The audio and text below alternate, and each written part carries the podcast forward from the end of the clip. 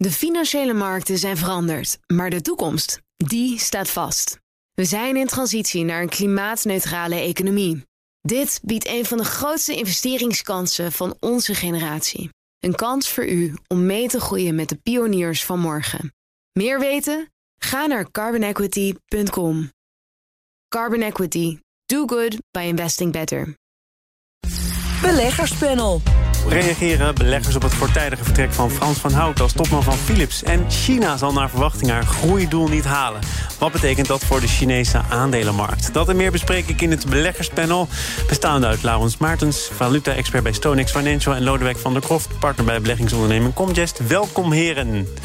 Dankjewel. Er is breaking news met dat vertrek van Frans van Houten. Maar toch houden we vast aan bepaalde goede gewoonten. Namelijk te vragen naar jullie laatste transactie. Lodewijk, wat kun je daarover zeggen? Nou, we hebben deze zomer niet heel veel transacties gedaan. Maar hebben wel een positie die wij in WEG hebben. W-E-G. Hebben we iets uitgebreid. Uh, WEG is uh, geen uh, naam die heel erg bekend in Nederland zal zijn, maar het is een Braziliaans bedrijf.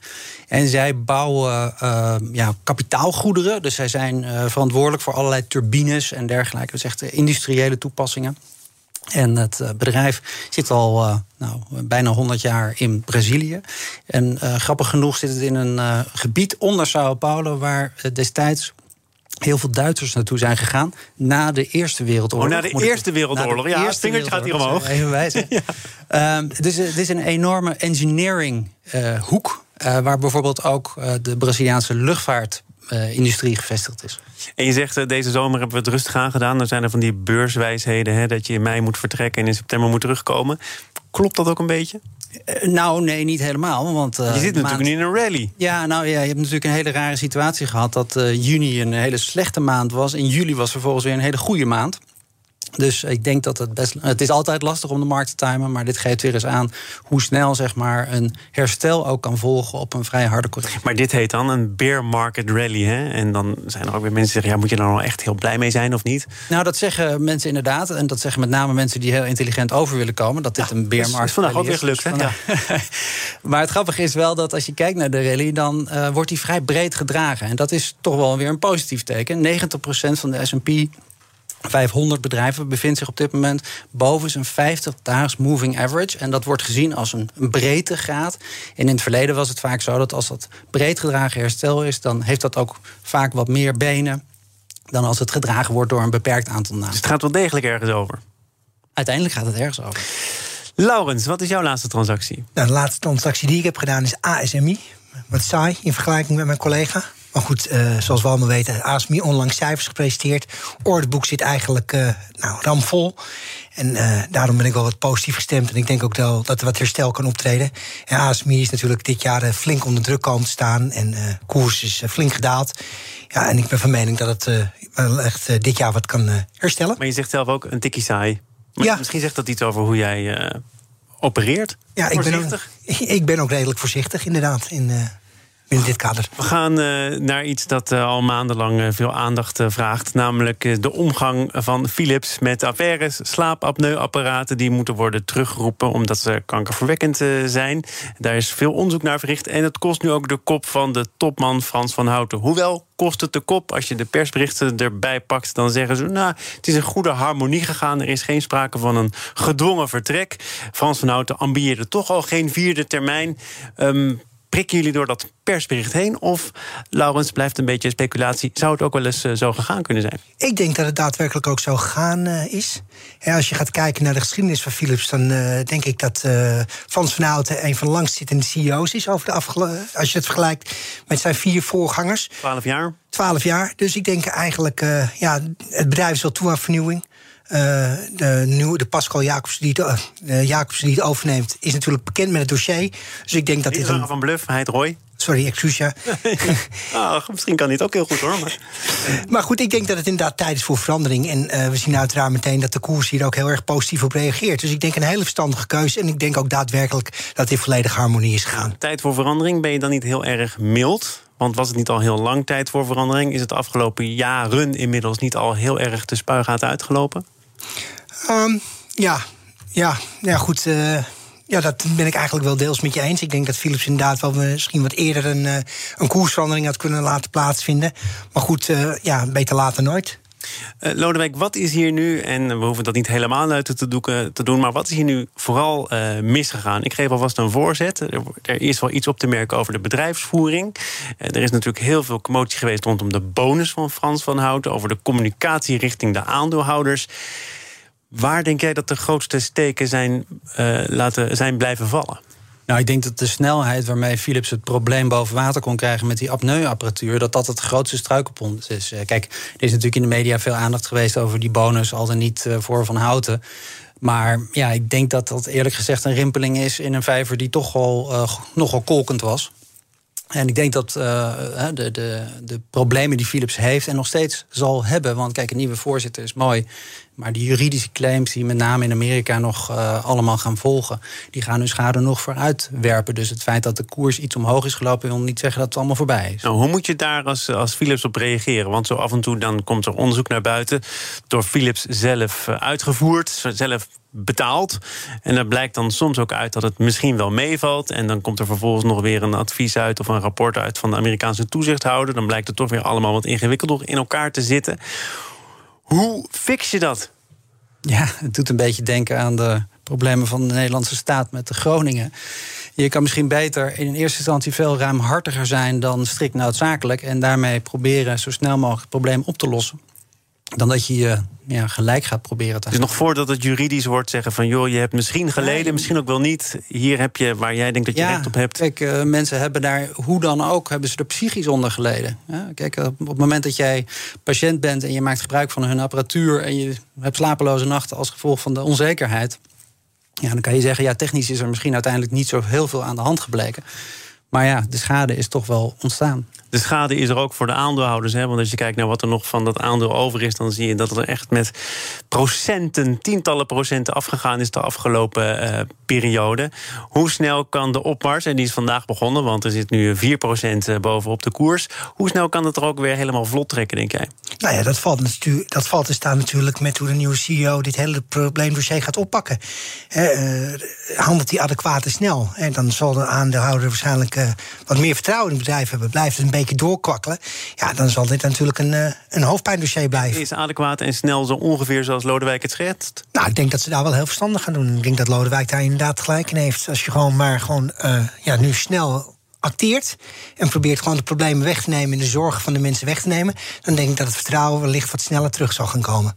Wat is nu eh, de erfenis van 12 jaar van Houten? Want hij heeft eh, natuurlijk nog verder ingezet op eh, het veranderen van het karakter van Philips, een medisch bedrijf gericht op de zorg.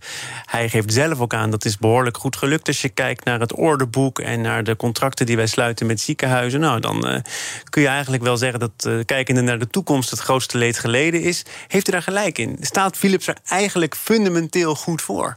Nou, ik denk dat uh, het traject wat ze ingegaan zijn, dat ze dat succesvol hebben doorlopen. En dat uh, Philips wel degelijk een medtech-bedrijf is geworden. Alleen ja, je ziet ook dat medtech-bedrijven ook risico's in zich herbergen die complexer zijn dan problemen met scheerapparatuur. En dat is onderschat. En dat is uh, in dit geval is het dossier duidelijk onderschat. En dat had in een veel vroeger stadium had dat de hoogste urgentie moeten krijgen. Boezemt, hem jou, boezemt, boezemt, boezemt het jouw vertrouwen in dat de nieuwe topman van binnen komt en niet van buiten? Ik denk dat de snelheid ten goede komt. Want als je nu iemand van buiten haalt, die zal zich helemaal weer moeten inlezen in deze problematiek. En deze persoon die dan nu als CEO optreedt die kent dit dossier van haven tot gort. Dus als snelheid belangrijk is, en dat is denk ik belangrijk, dan is dit een goede keuze. We gaan uh, naar deel 2 van dit panel. Beleggerspanel. Dat lijkt me voortvarend. Ik dacht, ik kondig nog even aan wie er in dit panel zitten met een jingle. BNR Nieuwsradio. Zaken doen. Thomas van Zeil. Laurens Maartens, Lodewijk van de Kroft. Gelukkig, heren, het is nog lang niet afgelopen. Nog voldoende te bespreken. Onder andere ontwikkelingen in China. De groei van de industriële productie en de verkoop in de detailhandel remt verder af. En om de vraag in de economie een zet te geven, een duw te geven, verlaagde de Chinese centrale bank de rente. Maar zelfs met die maatregel zal de Chinese economie zijn groeidoel naar verwachting niet halen. En Laurens, dat is even wennen, want uh, ja, er waren toch wel uh, redelijke gewoontes waar je op kon rekenen. Namelijk, China groeit met uh, 7, 8 8% per jaar. Dat groeidoel is al naar beneden bijgesteld. 5,5% raakt nu uit zicht. Dus verlaag je de rente met wel 10 basispunten. Wat betekent dat? Nou, die 10 basispunten die zullen niet zo heel veel veranderen, mijn inziens. Uh, maar het geeft natuurlijk wel weer dat er daadwerkelijk iets aan de hand is in uh, China. En uh, dat heeft natuurlijk alles te maken met het feit hoe zij de hele coronapandemie proberen te bestrijden. Ja, en dit is natuurlijk het resultaat ervan. Hè. Die vele lockdowns, ja, dat, heeft nu, dat werpt nu in negatieve zin zijn vruchten af. ja, als mensen niet naar buiten kunnen, geen geld kunnen gaan uitgeven, ja, dan stagneert een economie. Dus je kunt eraan doen wat je wil, zolang je vasthoudt aan zero tolerance en die lockdowns aan de orde van de dag blijven zal je zien dat de economie daar de hinder van ondervindt? Ja, ongetwijfeld. Ja. Lodewijk, is het zo simpel? Uh, ja, ik denk het wel. Kijk, het probleem van uh, China is dat ze natuurlijk ook met een medicijn werken... wat aantoonbaar minder effectief is dan de medicijnen die wij hier in het Westen hebben gebruikt. Uh, daarbij komt dat met name onder de oudere bevolking in China... behoorlijk veel weerstand was om het lokale medicijn te gebruiken. En met als gevolg dat op dit moment op Hainan, dat is zeg maar het Chinese Hawaii, 80.000 eh, toeristen worden vastgehouden omdat ze niet terug mogen keren, omdat er een uitbraak is. Er zijn, zeggen en schrijven, 2500 besmettingen op dit moment op dat eiland. Als je dat vergelijkt met bijvoorbeeld Hongkong, waar ongeveer het dubbele op dit moment is en waar een relatief vrije samenleving is, dan zie je hoe krampachtig zeg maar, de Chinese overheid probeert om dit probleem op de manier zoals ze dat ooit hebben bedacht te blijven oplossen. In plaats van dat ze denken, we moeten het over een andere boeg gaan gooien. En dit zorgt voor problemen. Dat is de maatschappelijke omgang met eh, COVID... die vanuit westers perspectief te wensen overlaat. De economie vertraagt. Maar het gaat hier in dit panel veel over beleggen... over kansen voor aandeelhouders. Ja, het is al vaker eh, bewezen, maar de economische ontwikkeling... zegt nog niet meteen iets over de stand van de beurs... en de kansen die er liggen voor aandeelhouders... die toch nog ook naar China kijken. Laurens, is dat zo dat dat eh, een parallele wereld is? Dat het best nog zou, zou kunnen zijn dat het lucratief is om toch eens eh, te kijken naar China? Uh, nou ja, ik denk dat op dit moment veel meer speelt in China. Het is niet alleen de, de COVID, maar we hebben natuurlijk ook de hele Taiwan-situatie, die uh, op dit moment. Ja, toch wel elke keer op de voorpagina staat. En ik denk dat uh, toch een heel veel beleggers op dit moment toch wel wat terughoudend zijn en de situatie toch heel erg nauwlettend in de gaten houden.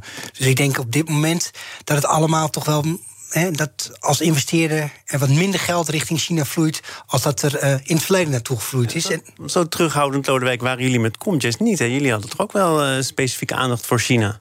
Jazeker, omdat we natuurlijk Hebben dat nog steeds voor, voor klanten beleggen in emerging markets. En in emerging markets uh, ja, is 40% van de markt bestaat uit Chinese bedrijven. Dus dan kan je er eigenlijk niet omheen. Dit is de olifant in de porseleinkast. Um, maar wat je wel ziet natuurlijk de afgelopen periode is dat China is achtergebleven ten opzichte van de rest van dat mandje van emerging markets. Daar waar het in het verleden eigenlijk de grote motor was achter deze asset class, die je toch al moeilijk had ten opzichte van de westerse markt en met name ten opzichte van de Amerikaanse beurs. Maar verdient China eigenlijk nog wel een plekje in dat mandje met emerging markets? Want er zijn ook heel veel mensen die zeggen: joh, dat is een wereld op zich, dat is een eigen mandje eigenlijk. Ja, er zijn natuurlijk institutionele beleggers die in toenemende mate China apart zien uh, als asset class maar dat is nog echt een uh, zeer beperkte groep. Komt onder andere ook omdat er heel weinig mensen een specifieke mening hebben over China. Het is ook een hele lastige markt. Um, als we het hebben over de waardering van de Chinese markt, dan zou je kunnen zeggen dat heel veel van de pijn er op dit moment in zit. Alleen precies wat uh, mijn uh, collega hier zegt. Ja, er zijn natuurlijk ook andere zorgen. Die strategische problematiek met Amerika, die hangt erboven. En dat is dan toch juist een reden om uh, China apart te bekijken met een specifieke mening, met dat soort bijzondere karakteristieken van een hele grote economie waarvan alles aan de hand is?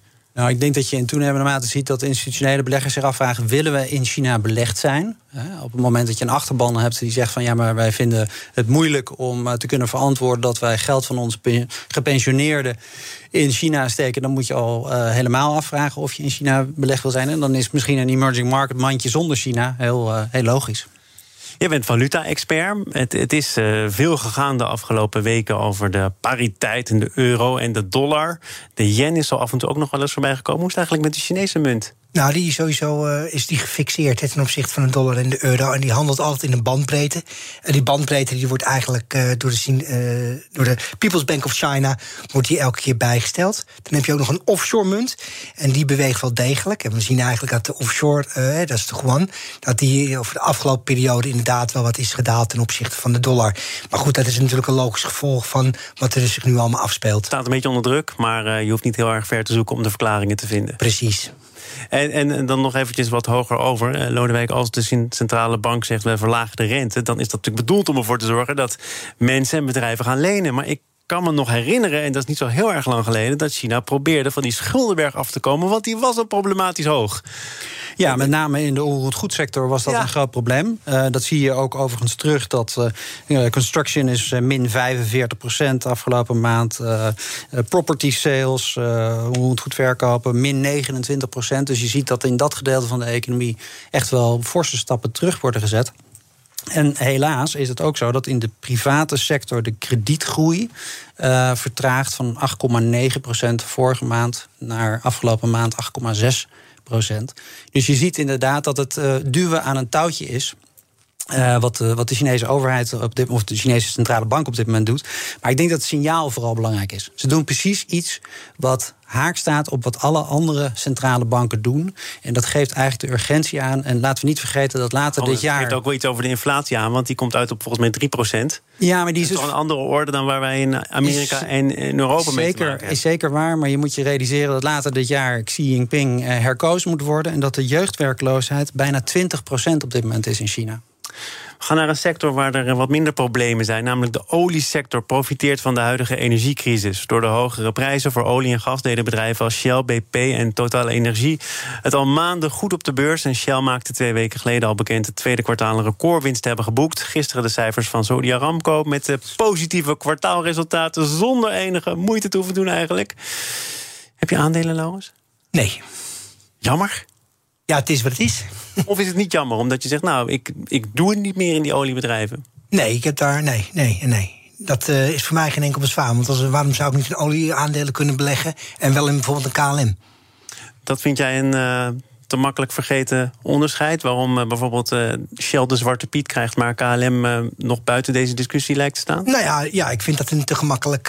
ik vind dat meer een beetje gesprek voor de bühne. En ik vind dat eigenlijk een te gemakkelijke oplossing. Oh, laten we het gesprek dan niet voeren. Zit jij erin in die oliebedrijven? Nou, uh, bij Comgest beleggen we niet in oliebedrijven omdat we het te cyclisch vinden. Nu zitten we wel in een hoogconjunctuur voor cyclische bedrijven. Dus dan had je natuurlijk kunnen zeggen: oké, je had ze misschien toch moeten hebben. Het probleem bij oliebedrijven is dat je ongelooflijk afhankelijk bent van de koers van olie. En uh, ja, die staat nu hoog, maar die heeft niet zo heel lang geleden was bijna nul. Dus wat dat betreft is de voorspelbaarheid van de winstgroei van Shell is, uh, bijvoorbeeld heel erg laag. En dat maakt het voor ons lastiger om een inschatting te maken over het groeipad. Maar ook daar zit dus geen principiële afweging uh, achter. Het heeft er meer mee te maken dat het wat jullie betreft uh, te volatiel is, te grillig is, te moeilijk is. Ja, je ziet natuurlijk wel dat er steeds meer cliënten ook van ons zeggen van nou, we willen een beperking hebben in de CO2-footprint van portefeuilles. Ja, en dan begint het natuurlijk wel in de hoek te komen waar de klappen vallen. Want ja, dan verdien je natuurlijk veel credits door niet in dit soort bedrijven belegd te zijn. En dan komt uh, de KLM's en andere grote uh, industriële bedrijven komen natuurlijk ook heel snel om de hoek kijken. En wanneer wordt dit, om dat gesprek dan toch te voeren, uitgedaagd door Lodewijk, een praatje voor de bühne? Um, nou, op dit moment is het een, uh, ja, in zekere zin een praatje voor de bühne. Maar je ziet ook dat er natuurlijk uh, ja, echt wel stappen worden gezet door verschillende oliebedrijven. Die proberen ook hun verantwoordelijkheid te nemen. Maar je ziet dat de publieke opinie er uh, behoorlijk op inhakt. Uh, politici die uh, spreken over overwinsten die ze willen gaan belasten. Maar, maar proberen die oliebedrijven dat nu werkelijk? Of is dat, is dat nou ook een beetje voor de bühne? Als je kijkt wat er bij een oliebedrijf gemiddeld genomen wordt verdiend... en wat er dan vervolgens wordt gereserveerd voor groene projecten als waterstof... dan kun je natuurlijk makkelijk zeggen, er gaan miljarden in om. Mhm. Maar in het grotere geheel der dingen... is dat nog altijd bijvoorbeeld veel minder dan er wordt geïnvesteerd in fossiele bronnen of in dividend voor aandeelhouders. Ja, nee, dat, uh, ja, dat ben ik helemaal met je eens. En dat is natuurlijk ook een, eh, een vraag die terecht gesteld gaat worden. Hoe gaan ze hiermee om? En uh, ja, van mijn collega ook al zei, ik bedoel, uh, voor secretaris-generaal van de Verenigde Naties, die gaf ook al aan, de winsten die deze bedrijven nu maken zijn immoreel. En hoe gaan ze daarmee om? En hoe kunnen ze dat enigszins laten terugvloeien? Ja, ja, immorele winsten vind ik heel lastig. Want uh, twee jaar geleden maakten ze immorele verliezen. En toen werden ze ook niet gecompenseerd. Dus ja, dat, eh, dat vind ik echt uh, politiek uh, voor de bühne. Um, en ik denk eerlijk gezegd dat als we, als we over tien jaar het over Shell nog hebben, dat het een heel ander energiebedrijf zal zijn dan dat we thans hebben. En dat ik gewoon... echt, want de topman Ben van Beurden heeft twee weken geleden bij het bekend worden van de cijfers gezegd: wij zijn nog lang niet van olie en gas af. Sterker nog, het feit dat we daar nu te weinig in hebben geïnvesteerd onder druk van klimaatwetgeving, zorgt er deels voor dat die prijzen nu zo hoog zijn. Dat klonk niet als iemand die nou ontzettend inzet op de verandering. Nee, maar ik denk dat uh, partijen als Shell en BP... Eh, dat die op een gegeven moment wachten op het juiste moment... om bepaalde techniek uh, aan te kopen. En eigenlijk zeg maar die hele ja, ontwikkeling in alternatieve energiebronnen afwachten. Vergeet niet dat Shell heeft ook geprobeerd om Essent in Nederland te kopen. Ja. Dus uh, het is niet zo dat ze oogkleppen op hebben. Ja, ben van Beurden heeft overigens, ik geloof in de Financial Times gezegd... Uh, ik ben blij dat wij nog niet zo heel erg groot... in dit soort duurzame alternatieven zijn gestapt... want wij begrijpen er eigenlijk te weinig van. Het is ons te riskant op dit moment. Heb jij daar begrip voor? Nou ja, wat je ziet is natuurlijk dat die hele trajecten van die duurzame energie, die, zijn, uh, ja, die duren toch vrij lang en zijn zeer, uh, ja, zijn zeer kostbare trajecten. Dus met dat in het achterhoofd kan ik me heel goed voorstellen dat, wat hij zegt. Want ja, uh, de winsten die, die zijn nog niet te voorspellen. En wanneer waag je dan wel de overstap? Want nu klinkt het toch een beetje alsof andere bedrijven de kolen uit het vuur moeten slepen. Hè? Die staan dan aan de basis van die ontwikkeling. Dan is het een gearriveerde technologie. Dan weet men hoe het werkt. En dan komen ze hoor. Ja, ja, ja. ja nee, maar dat, dat is ook het moment waarop er opgeschaald kan gaan worden. En in het uh, FD uh, stond daar een mooi stuk, denk ik, over. Waarin die fragmentatie van die alternatieve energiemarkt. dat is eigenlijk het probleem voor de winstgevendheid van die hele sector. Daar waar die olieindustrie heel erg geïntegreerd is en de hele keten beheerst, uh, is dat in alternatieve energie nog niet het geval. Zijn die aandelen ook verhoudingsgewijs uh, te duur als je kijkt naar de multiples, de koers-winst? Zijn hartstikke goedkoop, joh. Ten opzichte van de huidige winstgevendheid. Koninklijke olie, of Shell, ja, zes keer. Aan, die kant van de Hij bedoelt de groene, hij bedoelt de andere kant. Ja, die zijn vreselijk duur. Ja. Dat is natuurlijk heel veel hoop en verwachting in zit. Ja, en, maar dus als je nu een snelle klapper wil maken en je kijkt naar die koers-winstverhouding, stap lekker in de olie. Uh, voor de korte termijn lijkt me dat een veiligere keuze, ja. Ja, nee, daar sluit ik me volledig bij aan. Nou, dan zijn we het volgens mij wel met elkaar eens. En dan uh, rond ik hier af met uh, de leden van het beleggerspanel... Laurens Martens, valuta-expert bij StoneX Financial... en Lodewijk van der Kroft van Comgest. Dank voor jullie bijdrage. Beleggerspanel wordt mede mogelijk gemaakt door Annexum... de aanbieder van vastgoedfondsen voor particulieren. Straks op zoek naar de oorsprong van een lekkage met een lekdetectiedienst. Een geniaal bedacht idee of een tamelijk onzinnig voorstel. Je hoort het zo meteen. De financiële markten zijn veranderd, maar de toekomst, die staat vast. We zijn in transitie naar een klimaatneutrale economie. Dit biedt een van de grootste investeringskansen van onze generatie. Een kans voor u om mee te groeien met de klimaatoplossingen van morgen. Meer weten? Ga naar carbonequity.com. Carbon Equity. Do good by investing better.